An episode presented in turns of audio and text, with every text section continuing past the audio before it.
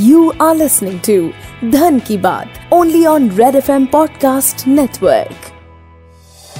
Uncertainty शायद सबसे बड़ा कारण है कि जब भी हम इन्वेस्ट या निवेश करते हैं तो दिल में थोड़ा सा डर रहता है, क्या पता आगे क्या हो, कैसे रिटर्न्स आएंगे, कहीं पैसा डूब ना जाए, फलाना फलाना. और चाहे आप कितना ही फोरकास्टिंग या पूर्वानुमान करने के सॉफ्टवेयर्स में इन्वेस्ट कर लें, वर्तमान में क्या होगा कोई भी ठोस तरीके से नहीं बता सकता. अगर मैं कहूं कि ऐसे ऑप्शंस या विकल्प हैं जहां आपका पैसा सेफ सुरक्षित भी रहेगा और रिटर्न्स या जो ब्याज आप कमाएंगे अपने पैसे पे वो भी ठीक ठाक है, तो ये सोने पे सुहागा होगा. आज हम ऐसे ही एक प्रोडक्ट की बात करने वाले हैं, इसका नाम है बॉन्ड्स. पर बॉन्ड्स होते क्या हैं, कैसे काम करते हैं, इसके क्या फ़ायदे नुकसान हैं, और आपको बॉन्ड्स में निवेश करने में किन कारणों का ध्यान रखना चाहिए, किन कारणों से करना चाहिए, यही सब हम आज के एपिसोड में डिस्कस करने वाले हैं. हमारे साथ हैं अंकित गुप्ता जो बॉन्ड्स इंडिया के फाउंडर हैं, तो चलिए उनसे बात करते हैं. हाय अंकित, स्वागत है आपका धन की बात में, कैसे हैं? शुक्रिया शुभम, इट्स अ प्लेजर. मतलब मैं कैसे कहूँ कि it's a great thing to be honoured here and talking about bonds, because obviously bonds एक ऐसा सब्जेक्ट है जो और रिटेल इन्वेस्टर को ना तो आइडिया है, इनफैक्ट आइडिया भी है तो they have been out of it this market, because उनकी नॉलेज या उनका प्रेजेंस इस मार्केट में नहीं था. तो obviously bonds as a product जब उनके पास एजुकेशन जाएगी तो एक एवेन्यू खुलेगा उनको इन्वेस्ट करने के लिए, उनको समझने के लिए कि बॉन्ड मार्केट होते क्या है और कैसे वो अपने पोर्टफोलियो को सेफगार्ड कर सकते हैं बॉन्ड्स के साथ. बिल्कुल, आ, हमारा भी यही आइडिया है कि बॉन्ड्स अगर इतना कम पता है और इतना अच्छा प्रोडक्ट है, इतना अच्छा ऑप्शन है, तो क्यों ना लोगों को इसके बारे में बेहतर इन्फॉर्मेशन हो, बेहतर नॉलेज हो. तो शुरू से शुरू करते हैं, थोड़ा सा थोड़ा समझते हैं कि बॉन्ड्स कैसे काम करते हैं, क्या होते हैं. बट उससे एक स्टेप पीछे आते हैं और ये समझते हैं कि कोई भी इन्वेस्टमेंट या निवेश के जो ऑप्शन हैं वो दो प्रकार के होते हैं, इक्विटी और डेट. तो इसको आप थोड़ा सा विस्तार में समझाएंगे कि इनमें क्या फ़र्क होता है. सी देखिए, इक्विटी एक तरीके से क्या होती है, वो ओनरशिप होती है या आप एक तरीके से उस कंपनी के मालिक होते हैं. आपने अगर एक बिजनेस शुरू किया, उस बिजनेस में जो आपने पैसे लगाए वो आपकी इक्विटी है क्योंकि आप उस बिजनेस के मालिक हैं, राइट. और डेट जो होती है या जो लोन होता है, या आप उसको दूसरा नाम भी दे सकते हैं जो कि बॉन्ड भी एक उसका पार्ट है, कर्ज जिसको आप बोलते हैं, तो वो क्या होता है, वो बेसिकली आप किसी से पैसे लेते हैं, चाहे वो बैंक हो, चाहे वो दोस्त यार हो, चाहे रिलेटिव्स हो, चाहे कोई भी ऐसा थर्ड पार्टी हो जो आपकी बिजनेस में एज अ कैपिटल या एज इक्विटी पैसा नहीं लगा रहा है या एज ओनर पैसा नहीं लगा रहा है, बट वो आपको ब्याज पे या आपको एक फिक्स्ड रिटर्न के लिए पैसे दे रहा है कि एवरी पीरियोडिक पे या एवरी पीरियड पे या मान लीजिए मासिक दर पे या सालाना दर पे आप उसे ब्याज लौटाते रहेंगे. और एक डिफाइंड टाइम के बाद, मान लीजिए दो साल के लिए कर्ज था या तीन साल के लिए था या पाँच साल के लिए था, आप वो पूरा पैसा उनको वापस लौटाएंगे ब्याज के साथ. सो so, ये होता है कर्ज विच इज बॉन्ड और डेट. और एक होती है इक्विटी जो कि ओनर खुद का पैसा लगाते हैं बिजनेस चलाने के लिए. अच्छा, तो अगर मैं इसको निवेश या जो इन्वेस्टमेंट के ऑप्शन है उनकी तरफ से समझूं तो इनमें क्या क्या फ़र्क है? मतलब अगर मैंने इक्विटी के बोला कि इक्विटी के ऑप्शन में लगाया किसी, तो इसका मतलब है कि मैंने उसके बिजनेस में पैसा लगाया कुछ. अगर आप इक्विटी में पैसा लगाते हैं तो इसका मतलब ये हुआ कि आप उसकी कंपनी की प्रॉफिट में या फिर उसकी कंपनी के लाभ में, मुनाफा में साझेदार बन रहे हैं. अगर आप बॉन्ड में या अगर आप डेट में पैसा लगाते हैं या आप कंपनी को कर्ज देते हैं तो आप उसकी कंपनी की लाभ में साझेदार नहीं बन रहे हैं. वहां पे आपने उनके साथ एक ब्याज दर तय किया हुआ है जो कि उस रेट से वो आपको ब्याज देंगे. तो एक एग्जाम्पल लेते हैं एक एक एक्स वाई जेड पर्सन का, जिन्होंने एक कंपनी में इक्विटी लगाई एक लाख रुपए और जिन्होंने एक कंपनी में कर्ज दिया एक लाख रुपए. तो अगर उस कंपनी में अगर मैंने इक्विटी लगाई है तो वो कंपनी जितनी भी कमाएगी उसी प्रपोर्शन में, उसी दर में मुझे उस कंपनी का प्रॉफिट का हिस्सेदारी मिलेगी, राइट right. तो मानिए कि उस कंपनी ने दस लाख कमाए तो मुझे उसका दस परसेंट मिलेगा, राइट right. उस कंपनी में अगर दस लाख रुपए की इक्विटी थी, उसमें से अगर मैंने एक लाख रुपए लगाए थे तो कंपनी जितना भी मुनाफा कमाएगी उसका दस प्रतिशत मुझे मिलेगा. लेकिन बॉन्ड में या कर्ज में क्या होता है, अगर मेरे आपके बीच में तय हुआ कि मुझे आप आठ परसेंट ब्याज दोगे या आठ परसेंट सालाना ब्याज दोगे, तो आपकी कंपनी लाभ कमाए या नुकसान करे या कुछ भी हो, आपको मुझे आठ परसेंट सालाना देना है. सो so, आपकी कंपनी ने अगर मान लीजिए इस साल नुकसान कर दिया और उस केस में अगर आपको पैसे देने आपने का पैसे नहीं कमाए हैं तो भी मुझे आपको आठ परसेंट के हिसाब से ब्याज देना पड़ेगा. तो ये कर्ज होता है. जैसे फॉर एग्जांपल आप बैंक से लोन लेते हो, तो आपकी कमाई हो रही हो नहीं हो रही, आपको सैलरी मिल रही हो नहीं मिल रही हो, आपको बैंक का कर्ज चुकाना जरूरी है, ईएमआई तो भरनी ही है। सो बॉन्ड वो होते हैं, कर्ज वो होता है जहां पे आपकी लायबिलिटी अश्योर्ड है, आपको पैसे देने पड़ेंगे ही पड़ेंगे, वो उस पर डिपेंडेंट नहीं होता कि आप कमा रहे हैं कि नहीं कमा रहे। ये बेसिक डिफरेंस है दोनों। अच्छा जी, मेरे ख्याल से ये काफ़ी काफ़ी अच्छे से समझ आया, क्योंकि इक्विटी और डेट या कर्ज को समझना ही पहले बहुत इंपॉर्टेंट है कि कैसे काम कर रहा है, हो क्या रहा है बेसिकली। सो बेसिकली इक्विटी में ऐसा है कि अगर कंपनी पैसा कमाएगी तो आप पैसा कमाएंगे, right. और अगर कर्ज में ऐसा है कि, या बॉन्ड्स में ऐसा है कि अगर कंपनी पैसा कमाए ना कमाए, आपका और मेरा अग्रीमेंट है कि कंपनी पैसा देगी ही देगी, तो आपको वो रिटर्न मिलेगा ही मिलेगा। अब वो बढ़ नहीं सकता, अगर वो पैसा ज़्यादा कमाएंगे तब भी उतना ही रहेगा, अगर वो कम कमाएंगे तब भी उतना ही रहेगा। तो ये बात अच्छे से समझ आई। तो आप बॉन्ड्स जो है वो एक कर्ज का ऑप्शन है, कर्ज का प्रोडक्ट है बेसिकली, राइट। ओके, तो अब ये समझते हैं कि बॉन्ड्स क्या होते हैं, थोड़ा सा विस्तार में कि बॉन्ड्स कैसे काम करते हैं, तो उस बारे में थोड़ा सा बताइए अंकित। हाँ, सो बॉन्ड्स बेसिकली क्या होते हैं, बॉन्ड्स एक इंस्ट्रूमेंट होते हैं, या एक समझ लीजिए जैसे आप फिक्स डिपॉजिट करते हैं तो आपको बैंक एक रिसीट देती है, बॉन्ड एक तरह का रिसीट होता है जिसके बेसिस पे कंपनीज पैसा रेस करती हैं। अब वो पैसा या तो इंस्टीट्यूशन से रेस करे, या वो बड़े बैंक से रेस करे, या वो गवर्नमेंट से रेस करे, या मार्केट में लोकल इन्वेस्टर से रेस करे, आपके जैसे मेरे जैसे इन्वेस्टर से पैसा रेस करे, ओके, राइट। अब जिसकी जितनी कैपेसिटी होती है वो उतना पैसा उस कंपनी में लगा सकता है, बेस्ड ऑन उसको कितना इन्वेस्ट करना है, राइट। बैंक हो सकता है करोड़ों में पैसा लगाए, इंडिविजुअल इन्वेस्टर हो सकता है हजार, दो हजार, पांच हजार रुपए लगाए। So bond is a bond is an instrument, bond एक ऐसा इंस्ट्रूमेंट है जिसमें बेसिकली होता ऐसा है कि कंपनी पैसा रेस करती है, और वो पैसे देते कौन है, बैंक्स देते हैं, इंस्टीट्यूशंस देते हैं, आपके मेरे जैसे लोग देते हैं, बड़े बड़े इन्वेस्टर्स देते हैं, सब तरह के लोग देते हैं, राइट, okay. वो कंपनी उस पैसे को लेती है, उस अग्रीमेंट में एक चीज तय हुई हुई होती है कि कंपनी कितना ब्याज दर देगी और कंपनी कितने सालों में पैसा लौटाएगी। वो इंपॉर्टेंट चीजें होती है जो समझनी होती है। तो अगर एक कंपनी ने आपसे पैसा रेज तो एक एग्जांपल एक एग्जांपल या एक एक हाँ एक एग्जांपल की तरफ पे से समझ लेते हैं। For example there is a एक कंपनी है एक्स वाई ज़ेड लिमिटेड। अब एक्स वाई ज़ेड कंपनी के पास ऑलरेडी कैपिटल रेज कर रखी है बिजनेस चलाने के लिए, जो हम इक्विटी की बात कर रहे थे इससे पहले क्वेश्चन, राइट।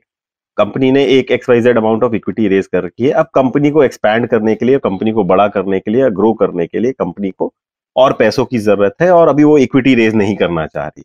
इस केस में कंपनी क्या करेगी, मार्केट में जाके बोलेगी कि मैं कर्ज पे पैसा लेना चाह रहा हूँ, और मैं कर्ज पे पैसे लेने के लिए मेरे ये कंडीशंस हैं कि भाई मैं आप जितना पैसा मुझे कर्ज में दोगे मैं सालाना उस पे एक X Y Z for example दस परसेंट ब्याज दूंगा। दस परसेंट ब्याज के अलावा मैं पांच साल बाद आपको पैसे वापस कर दूंगा, ठीक है। अच्छा, तो अब अगर लेट्स से कि मैं एक इन्वेस्टर हूँ, मैं एक निवेशक हूँ, तो और मैंने देखा कि ये एक्स वाई ज़ेड कंपनी जो है वो मेरे को हर साल दस परसेंट रिटर्न भी देगी और पाँच साल बाद मेरा पैसा वापस हो जाएगा, पैसा वापस। तो मानिए कि मैंने एक लाख रुपए के बॉन्ड खरीद लिए बेसिकली, हाँ। तो अभी इसमें क्या होगा, कंपनी दो कंडीशन में पैसा दे सकती है। कंपनी ये भी आप बोल सकते हैं कि कंपनी आप मुझे बोल रहे हो कि एक लाख रुपए आप मुझे दे दो, मैं आपको दस परसेंट ब्याज दूंगा, पाँच साल बाद पैसे वापस कर दूंगा। तो आप ये पूछ सकते हैं, हो सकता है आपके दिमाग में ये क्वेश्चन है कि कल के दिन ये कंपनी भाग गई तो क्या होगा, मेरे पैसे कहाँ जाएंगे। बिल्कुल बिल्कुल, सो so, उसकी बात हम आगे चर्चा में करेंगे। बट उससे पहले कि जैसे कंपनी ने बोला कि भाई मैं आपको दस परसेंट ब्याज दूंगा और पांच साल बाद पैसे वापस कर दूंगा, तो इस केस में क्या होगा, आपने मान लीजिए कंपनी को एक लाख रुपए दिए, तो हर साल कंपनी एक लाख का दस परसेंट विच इज दस हजार रुपए आपको सालाना आपके अकाउंट में देगी, और ये पांच साल तक दस दस हजार रुपए देती रहेगी, और पांचवा साल जैसे खत्म होगा कंपनी आपको अपने एक लाख रुपए वापस कर देगी। ये एग्जैक्टली exactly उसी तरीके से काम करता है जैसे आप बैंक में फिक्स डिपॉजिट क्रिएट करते हो। बिल्कुल, आप अगर बैंक में जाके बोलते हो कि मैंने एक, एक लाख रुपए का फिक्स डिपॉजिट रखा, उस पर मुझे छह परसेंट ब्याज मिलता है, तो हर साल आपको एक लाख रुपए की छह फिक्स डिपॉजिट पे बैंक छह हजार रुपए ब्याज आपके बैंक अकाउंट में देता है, और जब फिक्स डिपॉजिट की मेच्योरिटी का टाइम होता है या रिडेम्पशन का टाइम होता है, उस टाइम पे आपका सारा का सारा पैसा बैंक आपके अकाउंट में दे देता है। उसी तरीके से ये बॉन्ड काम करता है। तो मार्केट में बहुत सारे ऑप्शंस होते हैं बॉन्ड्स के, आप मंथली ले सकते हो, क्वार्टरली ले सकते हो, एनुअली ले सकते हो, या मैच्योरिटी पे भी ले सकते हो। आप बोलते हो कि मुझे पैसे की ब्याज की जरूरत नहीं है, मुझे तो दस साल बाद पैसे की जरूरत है, जब मैं या तो अपने हायर स्टडीज के लिए जाऊंगा, या मैं घूमने जाऊंगा, या कोई एक ऐसा गोल है जो आप फुलफिल करना चाहते हो, और आप चाहते हो कि हर साल आपको ब्याज ना आए या पीरियड पे ब्याज ना आए, तो वैसे बॉन्ड्स भी अवेलेबल है जहां पे आप पैसे को इन्वेस्ट कर सकते हो और मैच्योरिटी पे पूरा पैसा ले सकते हो, पांच साल बाद, दस साल बाद, आठ साल बाद, जब भी आपका मन करे उस हिसाब से। अच्छा, और अब हम क्योंकि इस बारे में बात कर ही रहे हैं तो बॉन्ड्स के कितने ऑप्शंस हैं, किस किस प्रकार के बॉन्ड्स होते हैं, इनको भी थोड़ा विस्तार से समझ लेते हैं। तो कितने तरीके के बॉन्ड्स होते हैं? सो so, बॉन्ड्स के तरीके पे अगर हम बात करने जाएंगे तो मतलब it would be a very long list, बहुत लंबी लिस्ट हो जाएगी। बट समझने के लिए, एक बेसिक समझने के लिए Uh, सबसे पहले जैसा मैंने आपसे क्वेश्चन पूछा था, जो मैंने बोला हम आगे चर्चा में डिस्कस करेंगे कि कल के दिन अगर कोई कंपनी आके बोलती है कि मुझे बॉन्ड से पैसे चाहिए या मुझे कर्ज चाहिए, तो आप सबसे पहले ये पूछेंगे कि भाई तुम कल भाग जाओगे या तुम्हारी कंपनी बंद हो गई तो क्या होगा। सो so, बॉन्ड सबसे पहले इसमें दो तरीके से क्लासीफाई होते हैं, एक होते हैं सिक्योर्ड बॉन्ड्स, एक होते हैं अनसिक्योर्ड बॉन्ड्स। इसको हम अपने एग्जाम्पल से देखते हैं इंस्टेड ऑफ कंपनी के एग्जाम्पल। जी, जब हम किसी बैंक से पर्सनल लोन लेते हैं तो हम सारी डॉक्यूमेंट साइन करते हैं, बट बैंक हमारा कोई भी डॉक्यूमेंट, कोई भी चीज गारंटी पे नहीं रखता। हमारी घर, हमारी कार, हमारे कोई भी फिक्स डिपॉजिट या हमारा कोई भी इन्वेस्टमेंट गिरवी नहीं रखता। सो ये होता है अनसिक्योर्ड लोन। इस पे क्या होती है कि कंपनी अपना कोई भी असेट आपके नाम पे गिरवी नहीं रखती, या बॉन्ड होल्डर है जिन्होंने कंपनी के बॉन्ड में इन्वेस्ट किया है उसके नाम पे गिरवी नहीं रखती। फिर दूसरा होता है, इससे जो बेटर होता है वो होता है सिक्योर्ड बॉन्ड। सिक्योर्ड बॉन्ड का मतलब ये होता है कि आपने कंपनी को जितने पैसे दिए हैं, फॉर एग्जांपल सौ बॉन्ड होल्डर हैं, सौ लोगों ने कंपनी की बॉन्ड में पैसे लगाए, तो उनका जो टोटल अमाउंट है जो उन्होंने कंपनी को दिया है, उतने अमाउंट की सिक्योरिटी कंपनी अलग से रखती है बॉन्ड होल्डर को पेमेंट करने के लिए कि कल के दिन अगर कंपनी बंद भी हो जाए तो ये जो एसेट है इससे बॉन्ड होल्डर अपना पैसा ले सकते हैं। सेम बेसिस पे सिक्योर्ड लोन होती है कि कल के दिन अगर कंपनी बंद भी हो जाए तो कंपनी के कुछ ऐसे आइडेंटिफाइड वस्तु हैं या एसेट हैं जिससे इन्वेस्टर अपना पैसा निकाल सकते हैं। अच्छा, तो बहुत ही क्लियर है कि अगर सिक्योर्ड लोन है तो मेरा पैसा सुरक्षित है, कहीं जाएगा नहीं, और ज्यादा सुरक्षित है, ज्यादा सुरक्षित। और अनसिक्योर्ड लोन में, अनसिक्योर्ड बॉन्ड्स में मेरा रिस्क जो है वो बढ़ जाता है, सिक्योर्ड लोन के कंपैरिजन में रिस्क बढ़ जाता है। तो उसी हिसाब से क्या रिटर्न भी अलग अलग हो जाते हैं, इनमें कम या ज्यादा हो जाते हैं? हाँ, तो इस रिटर्न कम ज्यादा होने पे एक अलग डेलिबरेशन है जो मैं आपको पांच मिनट में ये भी एक्सप्लेन करता हूँ। उसके पहले ये हुआ दो तरह के बॉन्ड। इसके अलावा भी बॉन्ड होते हैं, जैसे गवर्नमेंट बॉन्ड्स भी होते हैं, कॉर्पोरेट बॉन्ड्स भी होते हैं, पीएसयू बॉन्ड्स भी होते हैं। गवर्नमेंट बॉन्ड्स का मतलब होता है कि जहां पे गवर्नमेंट ऑफ इंडिया पैसा रेज कर रही है, जिसको रिटेल डायरेक्ट बॉन्ड अकाउंट का नाम दिया था आरबीआई ने। उसके बाद जो दूसरे तरह के बॉन्ड्स होते हैं वो होते हैं स्टेट गवर्नमेंट बॉन्ड। अब हर स्टेट अपनी गवर्नमेंट को चलाने के लिए, बजट के लिए पैसा रेज करती है, तो एक स्टेट गवर्नमेंट बॉन्ड्स भी होते हैं। उसके बाद होते हैं PSU bonds, public sector unit bonds. जितने भी आपने नवरत्न के नाम सुने होंगे, rural electrical corporation, NTPC, NABARD, ये सारे भी पैसे रेज करते हैं बॉन्ड मार्केट से। सो so, हम जो सोचते हैं कि बॉन्ड मार्केट बड़ा छोटा है या बॉन्ड मार्केट का प्रेजेंस नहीं है, इंडिया में बॉन्ड मार्केट इक्विटी मार्केट से बहुत बहुत बहुत बहुत बहुत ज्यादा बड़ा है, राइट? क्यों? क्योंकि बॉन्ड थोड़े से रिटेल इन्वेस्टर को या एक नॉर्मल नॉर्मल इंसान को या नौकरी पेशा इंसान को बहुत ज्यादा नॉलेज नहीं है, इसलिए हमें इस बारे में आइडिया नहीं है। तो इस तरह के बहुत सारे बॉन्ड्स हैं। और उसके अलावा होते हैं private corporate bonds. Private corporate bonds का मतलब हुआ जो प्राइवेट कंपनीज हैं, फॉर एग्जाम्पल टाटा ग्रुप है, रिलायंस ग्रुप है, अंबानीज हैं, अदानीज हैं, महिंद्राज एंड महिंद्राज है, ये सारे भी बॉन्ड मार्केट से पैसा रेज करते हैं अपने बिजनेस को चलाने के लिए। अच्छा। सो so, इतने वेराइटी ऑफ बॉन्ड्स होते हैं जो इन्वेस्टर अपने आप से देख के समझ के खरीद सकता है और इनमें इन्वेस्ट कर सकता है। अच्छा, सो so, अब ये हो गए कि इतने सारे प्रकार के बॉन्ड्स हो गए। तो मेरा अगला सवाल बहुत ही सिंपल है कि मैं कैसे चुनूं कि कौन सा बॉन्ड मेरे लिए सही है, किन किन पैरामीटर्स या किन मापदंडों को मेरे को देखना चाहिए जिनसे मेरे को समझ आए कि दो तीन पैरामीटर्स जो बहुत ही इंपॉर्टेंट हैं उनकी बात करते हैं थोड़ी सी। हाँ, so before we talk about parameters, हम मापदंडों की बात करने के पहले एक और चीज समझेंगे जो बॉन्ड में बहुत इंपॉर्टेंट होती है, उसको बोलते हैं क्रेडिट रेटिंग। अच्छा, मतलब बेसिकली इसका इसका काम ये होता है कि ये कंपनी की फाइनेंशियल स्ट्रेंथ को बताती है कि कंपनी कितनी स्ट्रांग है और कितनी नहीं है। जो कंपनी का फाइनेंशियल्स बहुत स्ट्रांग होता है, जिनका फ्यूचर में डर नहीं लगता, जो बहुत सेफ होते हैं, जिनका मैनेजमेंट बहुत अच्छा होता है, जिनकी प्रॉफिटेबिलिटी में फ्यूचर में कोई डाउट नहीं होता, वो डिस्टिंक्टिव कंपनीज होती है। उनको credit rating companies triple A की रेटिंग देती है।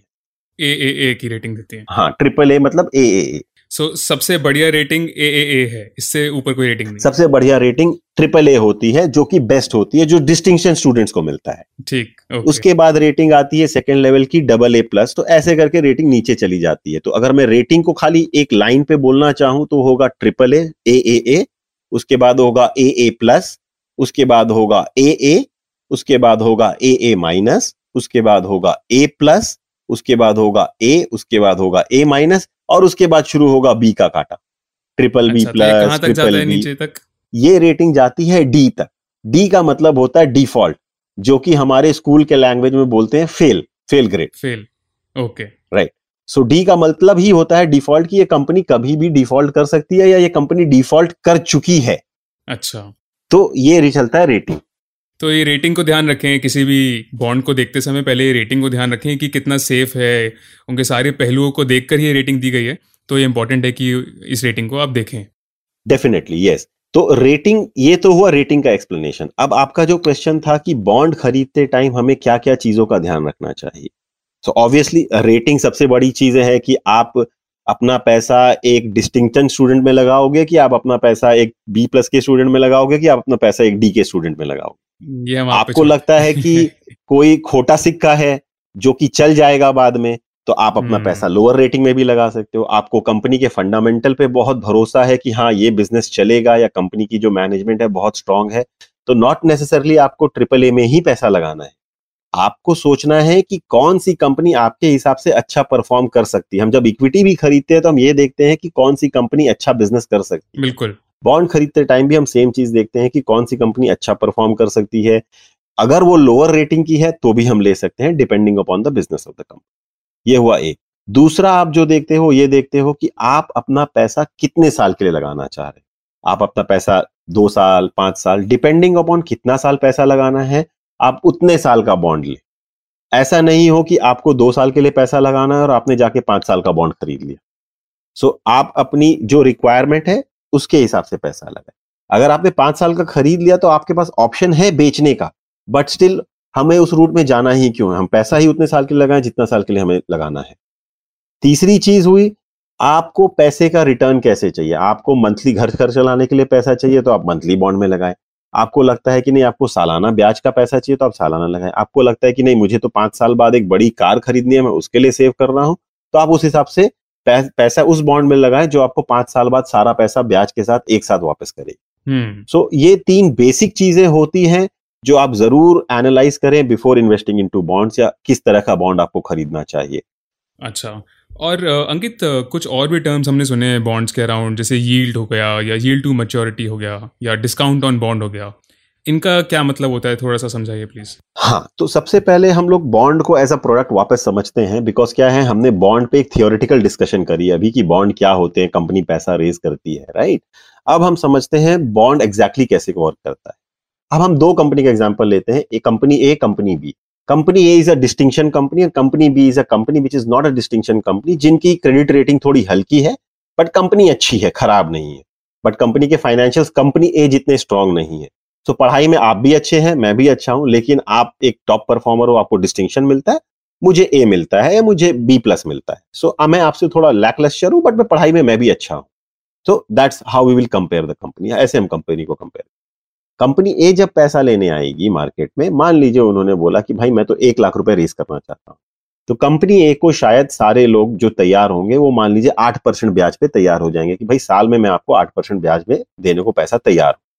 कंपनी बी जब मैं आऊंगा पैसा लेने, तो क्योंकि मेरी स्टैंडिंग आपके जैसी नहीं है, तो सारे लोग शायद मुझे बोलेंगे कि मैं आपको पैसे दस परसेंट पे दूंगा, साल पे दस परसेंट ब्याज पे, ठीक है, राइट। तो ये हुआ अलग अलग सिनेरियो, जिसको बोलते हैं कूपन रेट। सो so, इसका मतलब क्या हुआ, जब मैं पैसे रेस करूंगा मैं सीधा ये बोलूंगा कि चलिए मेरी आपकी एक अग्रीमेंट हो गई, जहां हमारा एक जहां उसके हिसाब से हमने क्या डिसाइड किया कि आप मुझे पांच साल के लिए पैसे दे रहे हो, और आप जितने पैसे दे रहे हो मैं आपको उसमें दस परसेंट के हिसाब से हर साल का ब्याज दूंगा, और पांच साल बाद आपके पैसे वापस कर दूंगा जी। तो अगर आपने मुझे एक लाख रुपए दिए तो मैं आपको दस हजार रुपए के हिसाब से ब्याज दूंगा हर साल का, और पांच साल तक दस दस हजार देने के बाद पांचवें साल के अंत में मैं आपको एक लाख रुपए आपके वापस कर दूंगा। तो ये आज मेरी मालाना हालत के हिसाब से मैंने आपसे पैसे रेस कर लिए, इसको बोलते हैं कूपन रेट, जो दस परसेंट एनुअल ब्याज है। अच्छा, तो जो ब्याज दर है उसको हम कूपन रेट बोलते हैं, कूपन रेट बोलते हैं, राइट।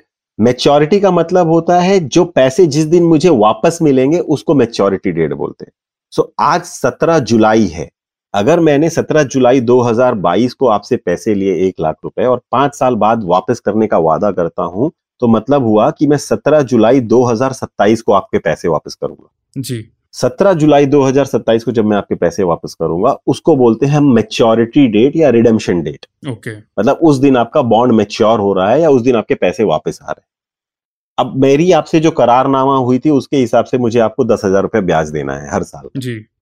सो so, पहला ब्याज जो मैं आपको दूंगा सत्रह जुलाई दो हज़ार तेईस को दूंगा, दूसरा ब्याज मैं आपको सत्रह जुलाई दो हज़ार चौबीस को, तीसरा पच्चीस को, छब्बीस को और सत्ताईस को ऐसे दूंगा। तो ये जो हर साल जो ब्याज का डेट आएगा जिस दिन मुझे आपको ब्याज देना है इसको बोलते हैं इंटरेस्ट पेमेंट डेट। अच्छा, सो so, ये तीन में एक होता है इशू डेट। इशू डेट का मतलब क्या होता है कि बॉन्ड किस दिन इशू हुआ था, मतलब सिंस मैं पैसे आज से आपसे आज ले रहा हूं उसकी जगह पे मैं आपको एक सर्टिफिकेट दे रहा हूं, तो ये बॉन्ड का आज का इशू डेट है या अलॉटमेंट डेट है कि आज के दिन में ये बॉन्ड मैंने आपको अलॉट किया और आपके से पैसे लिए इस बॉन्ड के। ये चार नोमेनक्लेचर जो होते हैं बॉन्ड मार्केट के लिए इंपॉर्टेंट होते हैं। ये तो हो गया एक नॉर्मल ट्रांजैक्शन जहां पे आपने पैसे लगा के पैसे ले लिए। अब बीच में मान लीजिए आपको पैसे की जरूरत पड़ गई, बहुत सारे सिनेरियो हो सकते हैं जहां पे आपको पैसों की बीच में जरूरत पड़ सकती है, बिल्कुल राइट। या ऐसा भी सिनेरियो हो सकता है कि जहां पे मैं बी प्लस स्टूडेंट था, एकाएक मेरे पढ़ाई में प्रोग्रेस आया और मैं डिस्टिंक्शन स्टूडेंट हो गया just like the other company, right. तो क्या होता है कि बहुत सारे फैक्टर्स चेंज होते रहते हैं कंपनीज में, बहुत सारी चीजें चेंज होती रहती है जिसके कारण जो है बॉन्ड की रेटिंग भी सुधर सकती है, खराब भी हो सकती है। बॉन्ड की जो रेटिंग होती है हर सालाना होती है, तो बहुत सारे फैक्टर्स ऐसे होते हैं जिनके कारण कंपनी का या तो सुधार आएगा या हो सकता है आपको पैसे की जरूरत पड़े। एक बार पैसे ले लिए उसके बाद मार्केट इकोनॉमी कहाँ जा रही है, क्या फैक्टर्स इफेक्ट कर रहे हैं, सारी चीजें इफेक्ट कर, तो उस बेसिस पे कंपनी की रेटिंग भी इफेक्ट कर सकती है। और उस बेसिस पे कभी ऐसा भी हो सकता है कि आपको पैसों की जरूरत, तो जब आपको पैसों की जरूरत हो तो आप क्या करोगे, आप या तो उस बॉन्ड को मार्केट में जाके बेच दोगे। तो जब आप बेचोगे तो सौ रुपया का बॉन्ड है, अगर आपने सौ रुपया का बॉन्ड हो सकता है एक सौ दो रुपया में बेचो या हो सकता है नाइन्टी एट रुपीज में बेचो या हो सकता है एक सौ पांच में बेचो, डिपेंडिंग अपॉन मार्केट में क्या चल रहा है।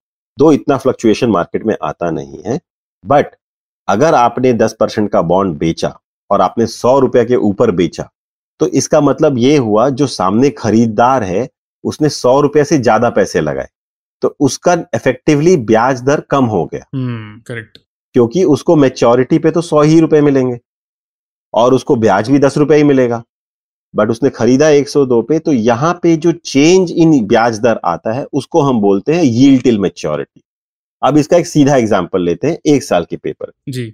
मैंने आपको एक लोन दिया, आप एक कंपनी हो, मैंने आपको एक लोन दिया सौ रुपए का और हमने ब्याज डिसाइड किया बारह टके का, बारह परसेंट का मैं आपको ब्याज दिया करूंगा, मतलब मुझे हर महीने एक परसेंट आपको ब्याज देना है, ठीक है।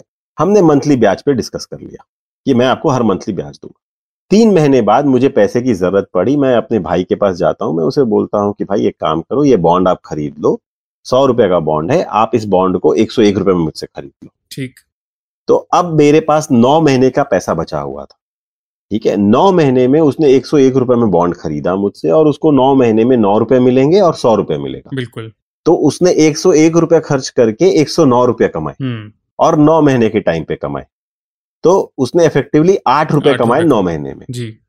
तो आठ रुपए जो नौ महीने में कमाए वो उसका यील्ड टिल मैच्योरिटी है, उसको जब हम मंथली बेसिस पे कैलकुलेट करेंगे तो वो एक परसेंट का रिटर्न नहीं हुआ, कम हुआ, थोड़ा कम आएगा, वो नब्बे पैसे का रिटर्न आएगा जी, जी, जी, बिल्कुल। तो नब्बे पैसे के हिसाब से अगर मैं उसको बारह महीनों के लिए मल्टीप्लाई करूंगा तो वो दस टेन पॉइंट एट जीरो दस अस्सी का ब्याज आया इंस्टेड ऑफ बारह परसेंट जो की पहले बॉन्ड था, कूपन जो बॉन्ड का बारह परसेंट। तो ये डिफरेंस होता है बॉन्ड के कूपन में और यील्ड टिल मैच्योरिटी में या यील्ड में। अच्छा, तो अगर बॉन्ड कुछ हाथ बदलता है इससे उस टाइम पीरियड से पहले जब बॉन्ड मैच्योर होने वाला है, किसी को बेचा या खरीदा गया, तो ये यील्ड टू मैच्योरिटी वाला एक एंगल इसके अंदर आता है, एंगल आ सकता है। मैं पहले आपको बॉन्ड खरीदने के एडवांटेजेस बता देता हूँ, बिल्कुल। तो जब आप बॉन्ड खरीद रहे हैं सबसे पहले बॉन्ड एफडी से या any other fixed return product से ज्यादा सेफ और सिक्योर है। अगर आप सिक्योर्ड बॉन्ड खरीदते हैं तो बॉन्ड में आपके पास वैरायटी बहुत ज्यादा होती है खरीदने के लिए, आपके पास बहुत बड़ा यूनिवर्स है बॉन्ड्स का, और आपका पैसा मच सेफर होता है एज कंपेयर टू आप जो फिक्स्ड डिपॉजिट में पैसा लगाते हैं। सेकंड, जब आप बॉन्ड में पैसा लगाते हैं तो ये पैसा बहुत लिक्विड होता है, आप बॉन्ड कभी भी बेच के पैसा अपना वापस निकाल सकते हैं और उस टाइम पे आपको कोई पेनल्टी भी नहीं लगती प्रीमेच्योर विड्रॉवल की, बिकॉज पैसा आप मार्केट से निकाल रहे हैं, बॉन्ड बेच के निकाल रहे हैं, आप इश्यूअर के पास जाके बॉन्ड को रिटर्न करके पैसा नहीं मांग रहे। ठीक है, तीसरी चीज बॉन्ड की जो सबसे बड़ी खास बात है और जो कि एक समझ लीजिए मिसकंसेप्शन है या मिथ्या है मार्केट में, जो लोगों को शायद आज तक नहीं पता है, कि बॉन्ड आप एक छोटी से छोटी हजार रुपए तक की भी खरीद सकते हैं। जो लोगों को हमेशा ये लगता था कि ये ये तो बड़े बड़े कॉर्पोरेट के लिए है या बड़े बड़े लोगों के लिए, जो मिनिमम अमाउंट है या सबसे कम जो पैसा है जो मैं एक बॉन्ड में लगा सकता हूँ वो हजार रुपये भी हो सकता है। ऐसा कोई ऐसा नहीं है कि मुझे पचास हजार या एक लाख लगाना ही लगाना है। तो क्लियरली मतलब थोड़ा अच्छे से अगर रिसर्च करें, थोड़ा सा समझें और इस इस बॉन्ड की मार्केट को और थोड़ा गहराई से जानें, तो आई एम श्योर कि हम जो पैसा एफडी में या किसी भी ऐसे इंस्ट्रूमेंट में लगा रहे हैं जहाँ पे छः साढ़े छः परसेंट का रिटर्न आ रहा हो, तो हम अपने रिटर्न को बढ़ा सकते हैं क्लियरली बॉन्ड्स की मार्केट को समझ के थोड़ा सा। हंड्रेड परसेंट, मतलब विदाउट, इसको बोलते हैं नो ब्रेनर, हम लोग जनरली बोलते हैं नो ब्रेनर कि इसमें तो दिमाग लगाने की बात ही नहीं है। तो ऐसे भी कोई बॉन्ड्स हैं जो टैक्स सेविंग बॉन्ड्स होते हैं, क्या ऐसे भी कुछ बॉन्ड्स होते हैं? हाँ, तो अगर हम टैक्स फ्री बॉन्ड की बात करें, दो तरीके की बॉन्ड होती है, एक टैक्स फ्री बॉन्ड, एक tax saving bond. Tax free bond ऐसी बॉन्ड होती है जहां पे ब्याज पे आपको एक रुपए का भी टैक्स नहीं भरना, आप कोई भी टैक्स स्लैब में हो। अच्छा। ये बॉन्ड जो है गवर्नमेंट ऑफ इंडिया ने दो हज़ार ग्यारह से दो हज़ार पंद्रह सोलह तक लाया था, जहां पे आज ये बॉन्ड हजार रुपए की फेस वैल्यू पे अभी भी मिलते हैं सेकेंडरी मार्केट में, आप अपने सेकेंडरी मार्केट से जाके खरीद सकते हैं। इन बॉन्ड का ब्याज दर आज के दिन में करीबन साढ़े पांच परसेंट का है, मतलब आप जो ब्याज इन बॉन्ड में कमा रहे हैं वो साढ़े पांच परसेंट टैक्स फ्री है, इसमें आपको एक रुपया का भी टैक्स नहीं देना है। वहीं अगर आप टैक्सेबल बॉन्ड खरीदते हैं तो वहां पे रिटर्न ज्यादा होती है, और वहीं अगर आप एफडी खरीदते हैं तो वहां पे छह परसेंट में भी आपको टैक्स देना पड़ता है, और अगर आप थर्टी परसेंट टैक्स ब्रैकेट में हो तो आपका रिटर्न करीबन चार बीस का आता है, four point two zero percent का। उसके कंपेरिजन में अगर मैं टैक्स फ्री बॉन्ड देखूं तो साढ़े पांच परसेंट का रिटर्न टैक्स फ्री बॉन्ड दे रहे हैं। जी, तो टैक्स फ्री बॉन्ड भी हैं, बस ये है कि उनका जो रिटर्न है वो थोड़ा कम है, लेकिन अगर आप अपना टैक्स का लायबिलिटी देखेंगे तो मेरे ख्याल से वो एक एडवांटेज ही होगा। अगेन वो आपके ऊपर है कि right, आप right. कौन से कौन से ऑप्शन में जाना चाहते हैं, आपको कौन सा ऑप्शन सही लगता है। अगर टैक्स फ्री बॉन्ड नहीं देखना चाहते, अगर आप एक नॉर्मल बॉन्ड भी देखते हैं जो कि दस परसेंट का है और उस पर अगर आप तीस परसेंट टैक्स भर के भी आते हैं तो भी आपको सात परसेंट का रिटर्न छूटता है। सो so, जैसा मैंने आपको बताया बॉन्ड की यूनिवर्स जो है बहुत ज्यादा बड़ी है, जस्ट दैट वो नॉलेज, वो एजुकेशन जाना जरूरी है लोगों को, वो समझ आनी जरूरी है कि हाँ भाई ये एक सेफ इन्वेस्टमेंट है, सिक्योर इन्वेस्टमेंट है, और यहाँ पे रिटर्न जो है बहुत ज्यादा है as compare to a fixed deposit और as compare to any A lot of products. बस यही हमारा कर्तव्य है अंकित, और यही रीज़न है कि हम आपसे बात कर रहे हैं, क्योंकि आई थिंक धन की बात पे हम ये समझते हैं कि कुछ ऐसे प्रोडक्ट्स हैं, कुछ ऐसे टूल्स हैं जो लोगों को बहुत हेल्प कर सकते हैं, जैसे कि बॉन्ड्स, और इसके बारे में नॉलेज कम है। तो ये शो इसीलिए है कि हम लोगों की थोड़ी सी समझ और नॉलेज जो है बढ़ा पाएँ और उनको यू नो बेटर विकल्प, बेटर ऑप्शन दे पाएँ निवेश करने के लिए। राइट, हाँ, ये पूरा का पूरा चीज़ ऑनलाइन है। ग्रेट, आई थिंक अंकित बहुत ही ज़्यादा हेल्पफुल और यूज़फुल डिस्कशन, क्योंकि जैसे आपने बोला कि किसी को सुने ना, निवेश करने में सबसे पहली और सबसे इम्पॉर्टेंट एडवाइस या जो नसीहत दी जाती है सबको यही है कि किसी को देख समझ के या किसी को इमिटेट ना करें, किसी को क्योंकि right. उसने बारह परसेंट, पंद्रह परसेंट, बीस परसेंट कमाया, उनको ना देखें, अपनी समझ से काम लें, और ऐसा ही बॉन्ड्स में भी करें, उनको समझें, बेहतर समझें। हमने काफ़ी कुछ डिस्कस किया कैसे बॉन्ड्स में इन्वेस्ट करते हैं, जिससे आई एम वेरी श्योर कि बहुत मदद होगी सबको। तो सभी लिसनर्स के लिए अगर आपको कुछ सवाल हैं, कुछ कुछ इस पर और एडवाइस चाहिए तो आप हमें लिख सकते हैं और हम आपका आंसर ज़रूर देंगे। आज के लिए इतना ही। थैंक यू अंकित, आपसे बात करके बहुत मज़ा आया। Thank you, Shubham, for your time, and it was a pleasure talking to you. The only true thing I would I would uh, say, happy investing to the investors, and I would say be safe, be secure, look into what you are getting into, and then only invest. Lovely. Thank you so much, Ankit. Uh, बहुत बहुत धन्यवाद आपका समय देने के लिए. Thank you so much. Pleasure talking. This is Shubham signing off. धन की बात. Bye bye. You are listening to धन की बात only on Red F M Podcast Network.